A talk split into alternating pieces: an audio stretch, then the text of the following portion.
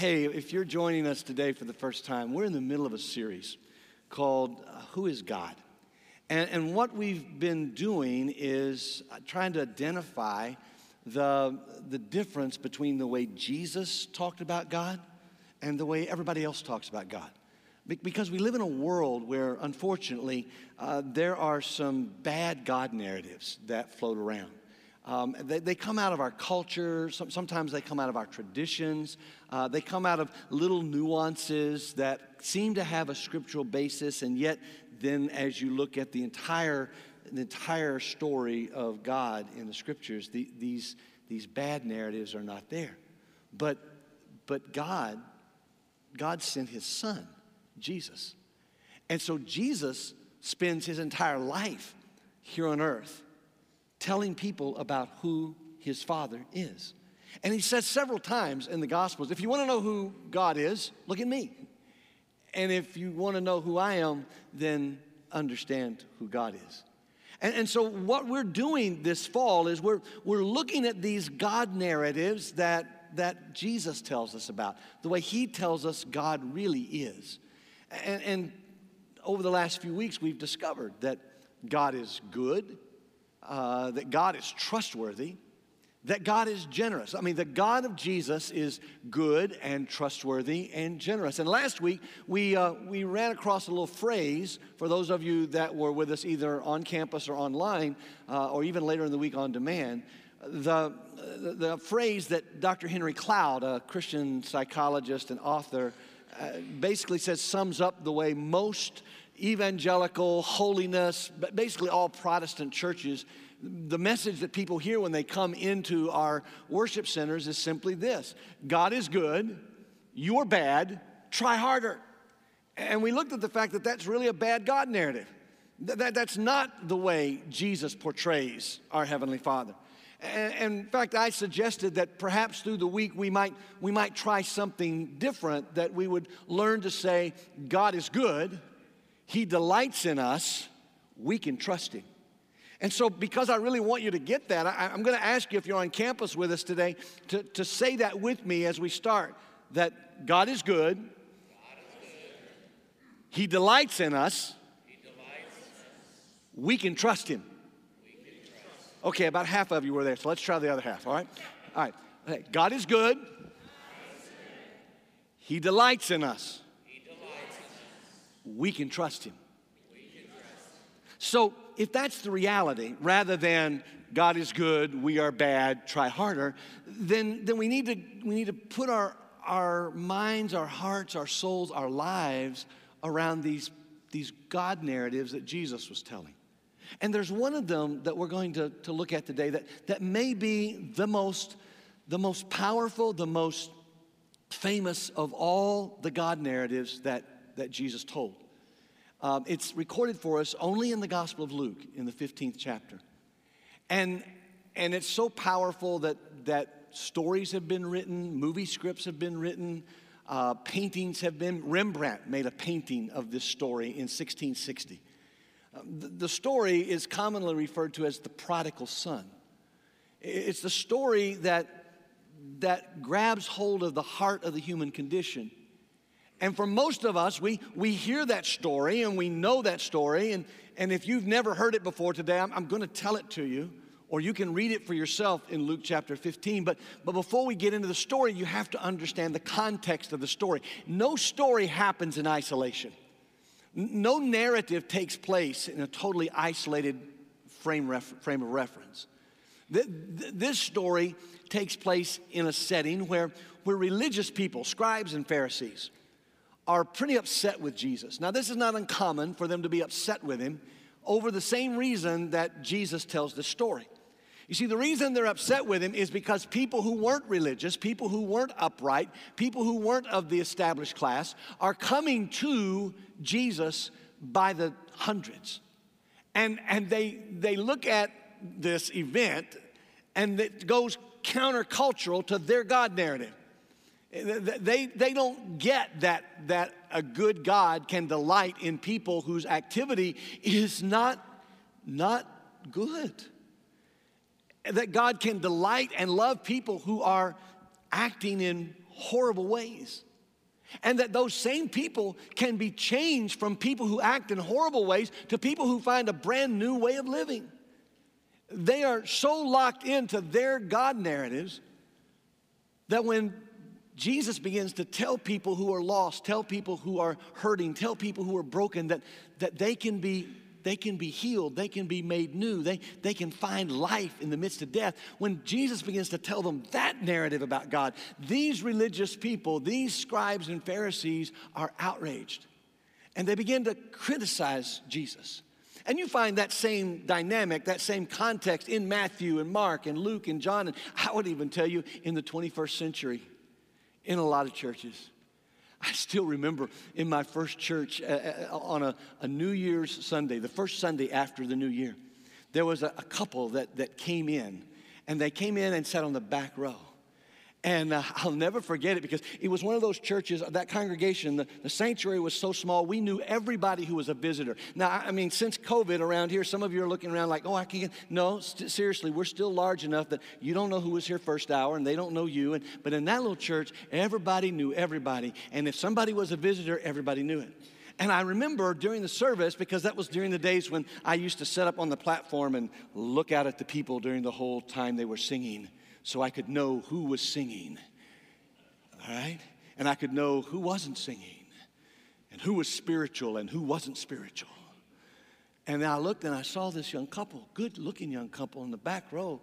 And I'm like, wow, visitors, fresh meat. All right, let's go. And, uh, and, then, and then after the service, before they before they got to me, because that was also in the time frame, this is pre COVID, way before pre COVID, when the pastor had to stand at the door and shake hands with everybody who came that day. I mean, and they all did the same thing, right? They all said, good, good, good, good sermon, Pastor, good sermon, Pastor, right? It wasn't that good. I started preaching at 17 years old. Trust me, it took me 20 years to figure out how to even spell a good sermon, all right? And, and they would, good sermon, and then they'd go on, you know. And, and, and then on this particular day, though, there were these two young ladies from our church. They played on the church softball team. I, I coached them. And, uh, and as they came out, uh, Angie and Mary were their names, and Angie and Mary came out, and as they, they said, Did you see who was here on the back row? I said, No. I saw a new couple, but I don't know them yet. So we don't know her, but we know him. I said, Really? What's their name? We don't know. You know him, but you don't know their name. Now, people are starting to queue up now because they're ready to burp good, good sermon, pastor, good sermon, pastor, all right? And, and, and, uh, and, and they, they, I said, Well, ladies, do you remember the name? And they said, No, but we know him. I'm like, How do you know him? And then they, they both blushed. From the office party at Christmas. I said, From the office party at Christmas and you don't know his name? Yeah, yeah, yeah. I said, Why was he at your office party? He was the exotic dancer we hired. okay, if you're going to tell the pastor good sermon, don't confess all that stuff, right? And, and, and, and you know, they were just like, they can't, they can't, they can't, why are they here? Why is he here? I mean, their two worlds collided in like an, an amazingly uh, awkward kind of way for them. Well, here are these people in Jesus' day, just like people in this day, who are struggling with this God narrative that God, God loves us, God delights in us, and we can trust God because we want to we want to control God. We want to we want to control our environment, particularly since COVID.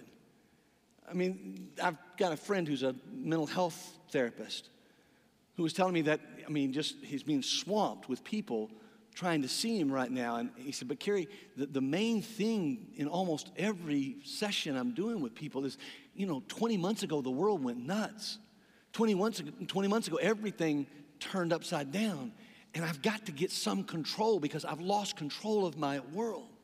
Well, see, that's part of this understanding of a good God narrative. Because a good God narrative is that God is good and God is trustworthy and, and God, God is generous and God is love. And he can, he can handle your stuff.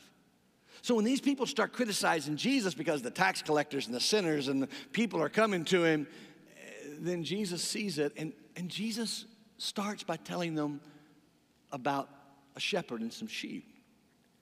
He says, You know what, guys? There, was a shepherd who had a hundred sheep. And one of those sheep wandered far away and, and was lost. And if you grew up in the church you, you, and you're of a certain generation, you probably sang a song that, that says this, the, the 90 and 9 were safely in the fold while the shepherd went looking for the one that was lost. And you need to know that old hymn is wrong. Because if you read Luke 15, the shepherd left the 90 and 9 on the hillside. He risked the 99 to go find the one. That's how much God is good and how much God is generous and how much God is trustworthy and how much God loves us. Is that he would risk 99 to go find the one. And then Jesus keeps talking. He says, You know, there was a, there, there was a widow and she didn't have much, but, but she, had some, she had some coins and she was counting her coins and she realized one of those coins wasn't there. And, and so she cleaned her house from top to bottom and she searched everywhere she had been because she didn't want to lose what was precious to her. And then, then Jesus looks at these people who are upset with him and he says, Hey, I just want you to know my heavenly Father, your heavenly Father, loves you that much and loves these people you're criticizing that much he loves them so much that he would risk you and risk everybody else for them. And if they're lost, he will turn heaven and earth over in order to find them. And oh, and by the way, you also need to know that when one of those lost people finds Jesus and Jesus finds them, that all the angels in heaven rejoice because that one person who was lost is now found. And then he starts to tell this very famous parable, story, narrative about God. You see, that's why we've been so wrong to call it the parable of the prodigal son.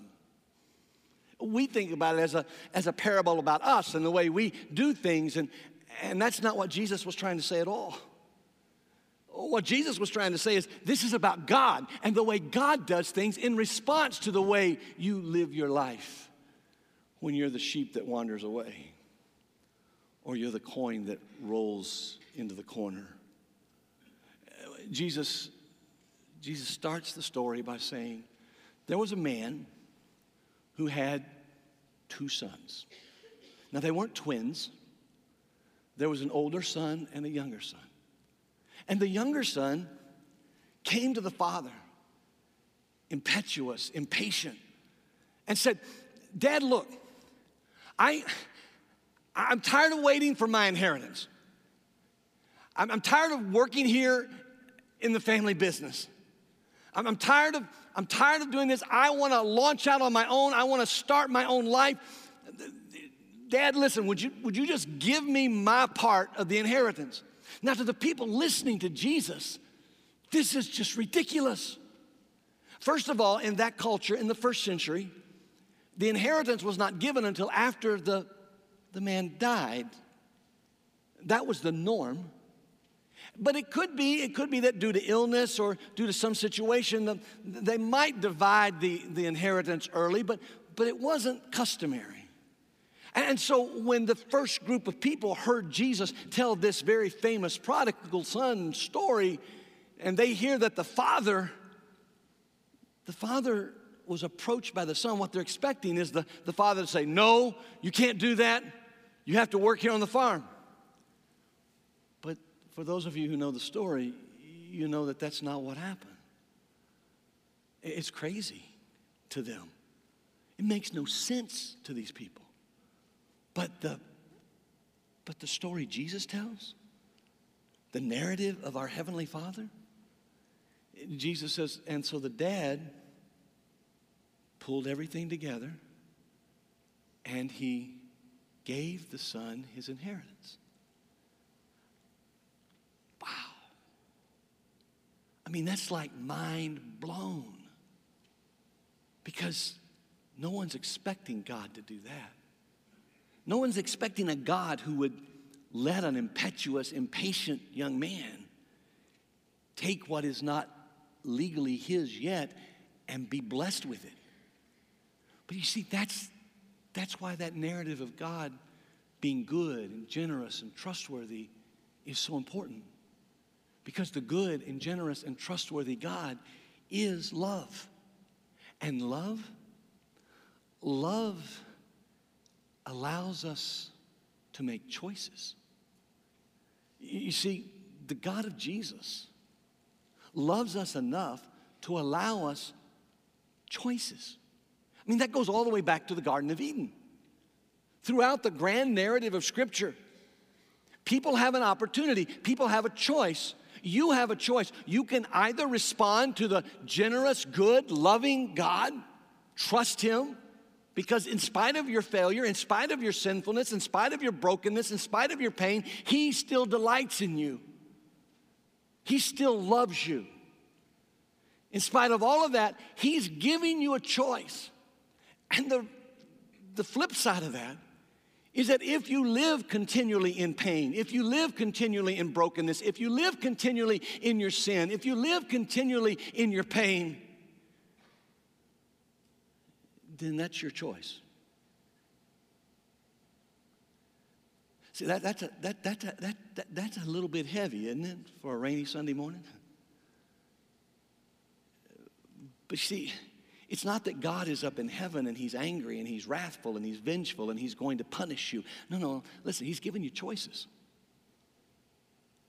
And you may be impetuous and you may be impatient, but his love for you never ends.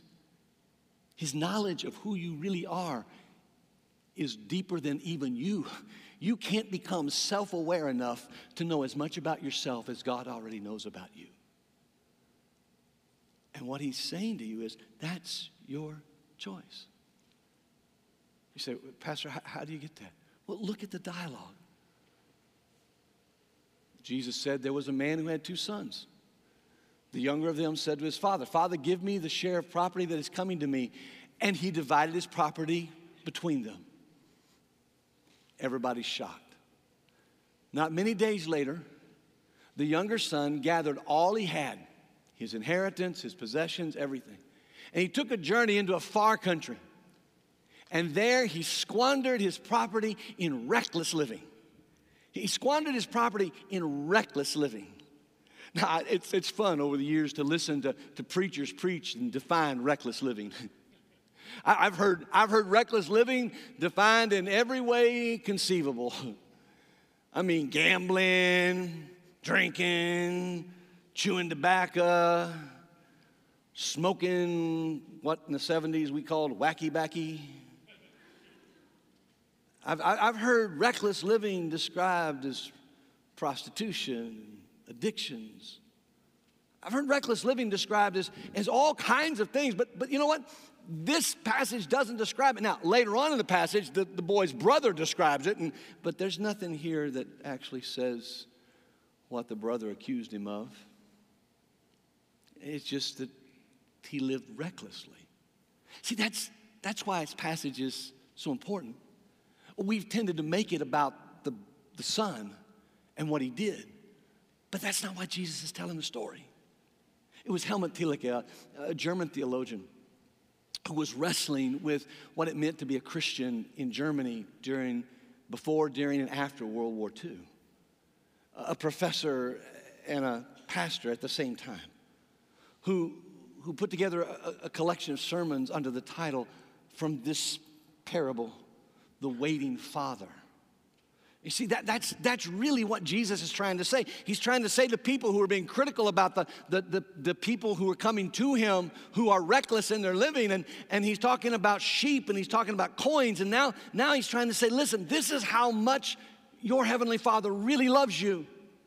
He loves you enough to give you the freedom to choose whether to love Him or not. I have to tell you, I, I have two sons, they're grown men. I have a daughter in law, she's amazing. That she would marry one of my sons is amazing. And they have a beautiful little girl, my younger son and his wife. And I have to tell you something. When my boys were growing up, and even though my granddaughter doesn't like talk yet, she still loves pretty well. And I have to be honest with you. It means so much more to me as a father and as a grandfather, as a father in law. When, when, when one of those individuals comes up to me without any prompting, without any kind of setting, it's not my birthday, it's not, you know, Christmas, but they just come up to me and say, Hey, I just want to let you know, I love you, Dad.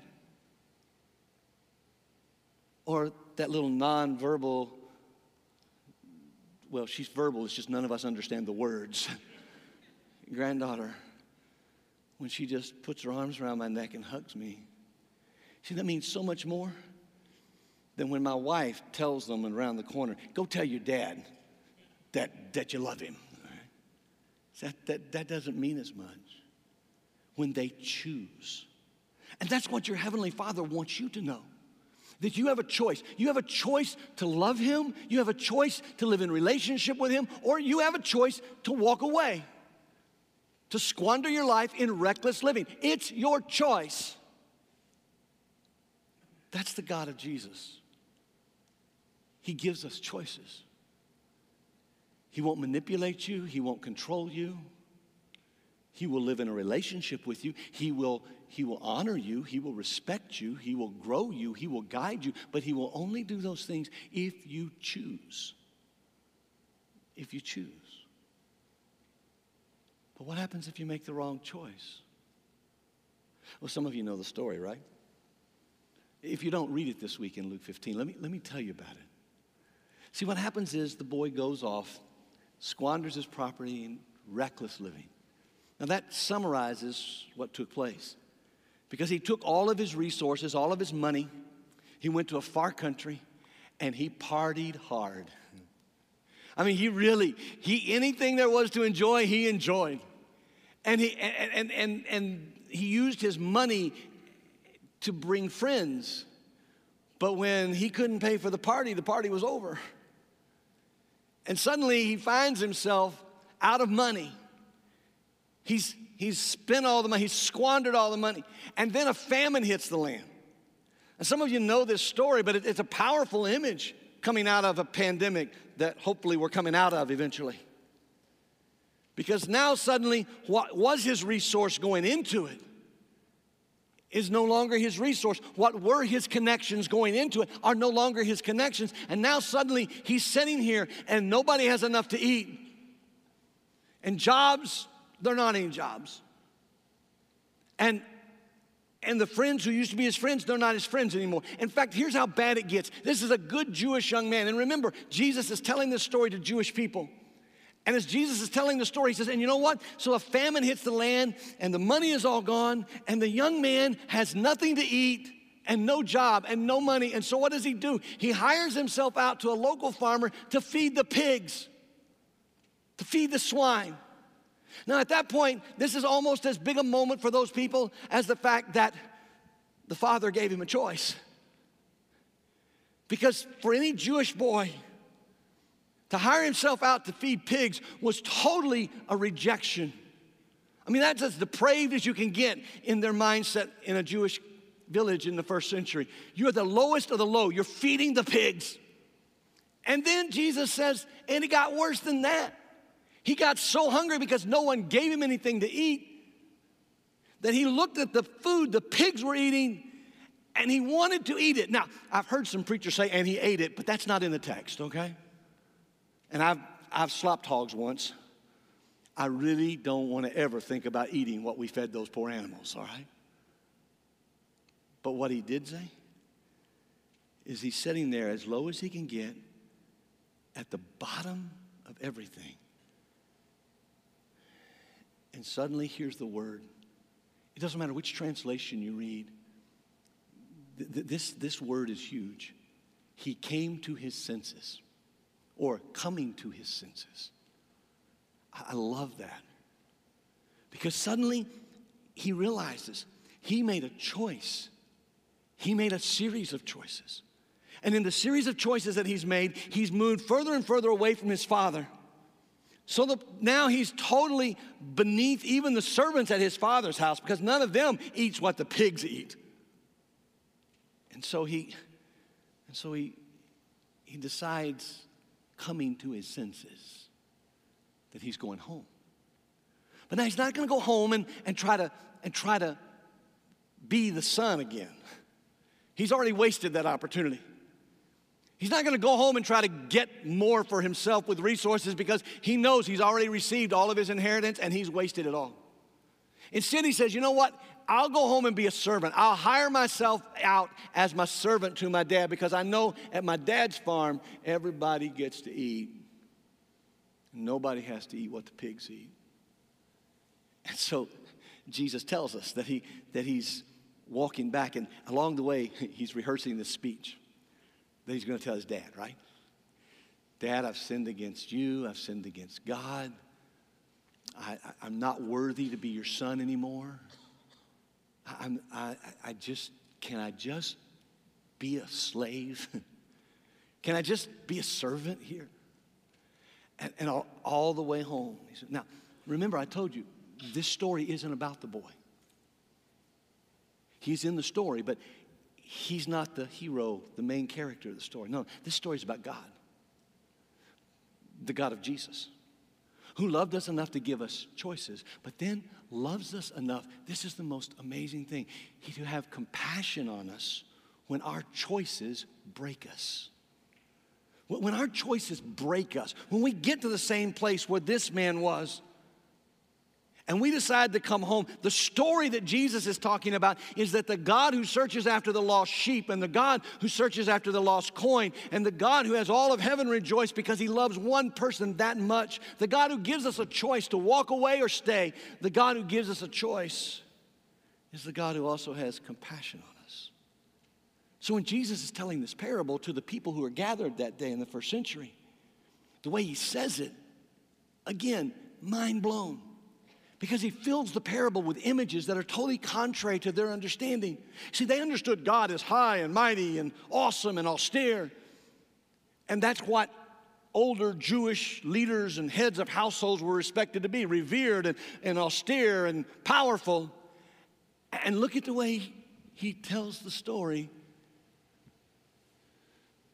And so the young man, having come to his senses, prepared the speech arose and came to his father.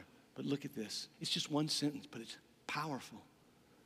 But while he was still a long way off, his father saw him and felt compassion and ran and embraced him and kissed him. Now you got to know. This is so contrary to their image of an austere, awesome God. This father should not. First of all, old Jewish guys don't run. They might like skip a little, walk a little fast, but they don't run. And the image Jesus portrays is that this father whose son had betrayed everything out of his impetuousness, out of his impatience, that the father was waiting for him. Even though he knew the boy had made a bad choice, he was waiting for the boy to turn around and come back. And that that's who God is. For you and me. For every lost lamb, for every lost coin, for every lost soul. He's waiting. And he's looking at the skyline, the horizon. And he sees, he sees this figure. It kind of looks like his son, but it's been a few years, and, and the, the, the stride's kind of broken a little bit, and the shoulders are kind of slumped a little bit, and it might be his son. And then suddenly he recognizes that it is his son. And, and so what does he do? He's filled with compassion for the brokenness of his son. And so this father runs, throwing with abandon, throwing away everything. And he gets there and he grabs him and he hugs him. None of this was normal. None of this was expected by the people listening to Jesus tell the parable the first time. They expected retribution, they expected vengeance, they expected at least, I told you so. But what they got was a God who not only gives us choices, but who has compassion on us when the choices break us to the point of throwing his arms around the boy and kissing him on the cheek. And at this point, the boy, the boys like us have rehearsed this speech. Father, I've sinned against God and I've sinned against you. Can, can, you, can, can you hear him? He's going through it, man. He's memorized this thing all the way home. Father, I'm sorry. I sinned against you. I sinned against heaven. I'm not worthy to be called your son. And his dad is going, I don't care. And he calls to his servants, Go, get some shoes for his feet. My son won't be here barefoot. Get a robe to put on his shoulders. It's cold, he needs to be warm. Put a ring on his finger. None of these were signs of wealth. We look at them and say, oh, oh this is God's going to return all that. No, no, no, no. These are signs of acceptance. These are signs of love. The boy's always squandered his property. We find that out later when Jesus is talking, as we get in a few moments to the rest of the story, about the dialogue between the father and the other brother. The father's not giving away anything except his love, his acceptance, his forgiveness. But he's giving his love, his acceptance, his forgiveness. And by the way, he has so much love and so much acceptance and so much forgiveness that he has compassion on us too. See, the God of Jesus is not the God who proclaims the message God is good, you are bad, try harder. He's the God who says, God is good. He delights in you even when you make bad choices so you can trust Him. You can trust Him. And here's the best part Jesus doesn't forget who He's talking to because the parable doesn't end there. See, that's the way, that's the way we normally end the parable. They, they, go, they bring out the robe, they bring out the shoes, they bring out the ring, they start the party, they kill the fatted calf, everybody's dancing, everybody's singing. My son who was lost, now he's, now he's home. He was dead, now he's alive. But that's not where Jesus stops the story. You see, there's that older brother. And, and, and that older brother is out in the field just like he'd been every day while his baby brother was gone. And he's doing his responsibilities just like he had every day while his baby brother was squandering everything. And he hears the music as he's coming toward the house at the end of the day. And he calls out to one of the servants. He said, What's that music? That's like dance music. I mean, there, there's a party going on. What's the, what's the occasion? And the servant says, Your brother, my brother, the one that that went away? Yeah. He came home. And your dad's killed a fatted calf for him, and he's throwing a party to celebrate the fact that he came home. And that point, in that moment, we discover that the God of Jesus loves us enough not just to have compassion on us when our choices break us, but to come out to us, to come into our presence, to follow us to the place where we are in our brokenness and in our bitterness. Because remember, when the broken boy came home, the father ran to him. And when the bitter boy came home, the father ran to him. Look at the story.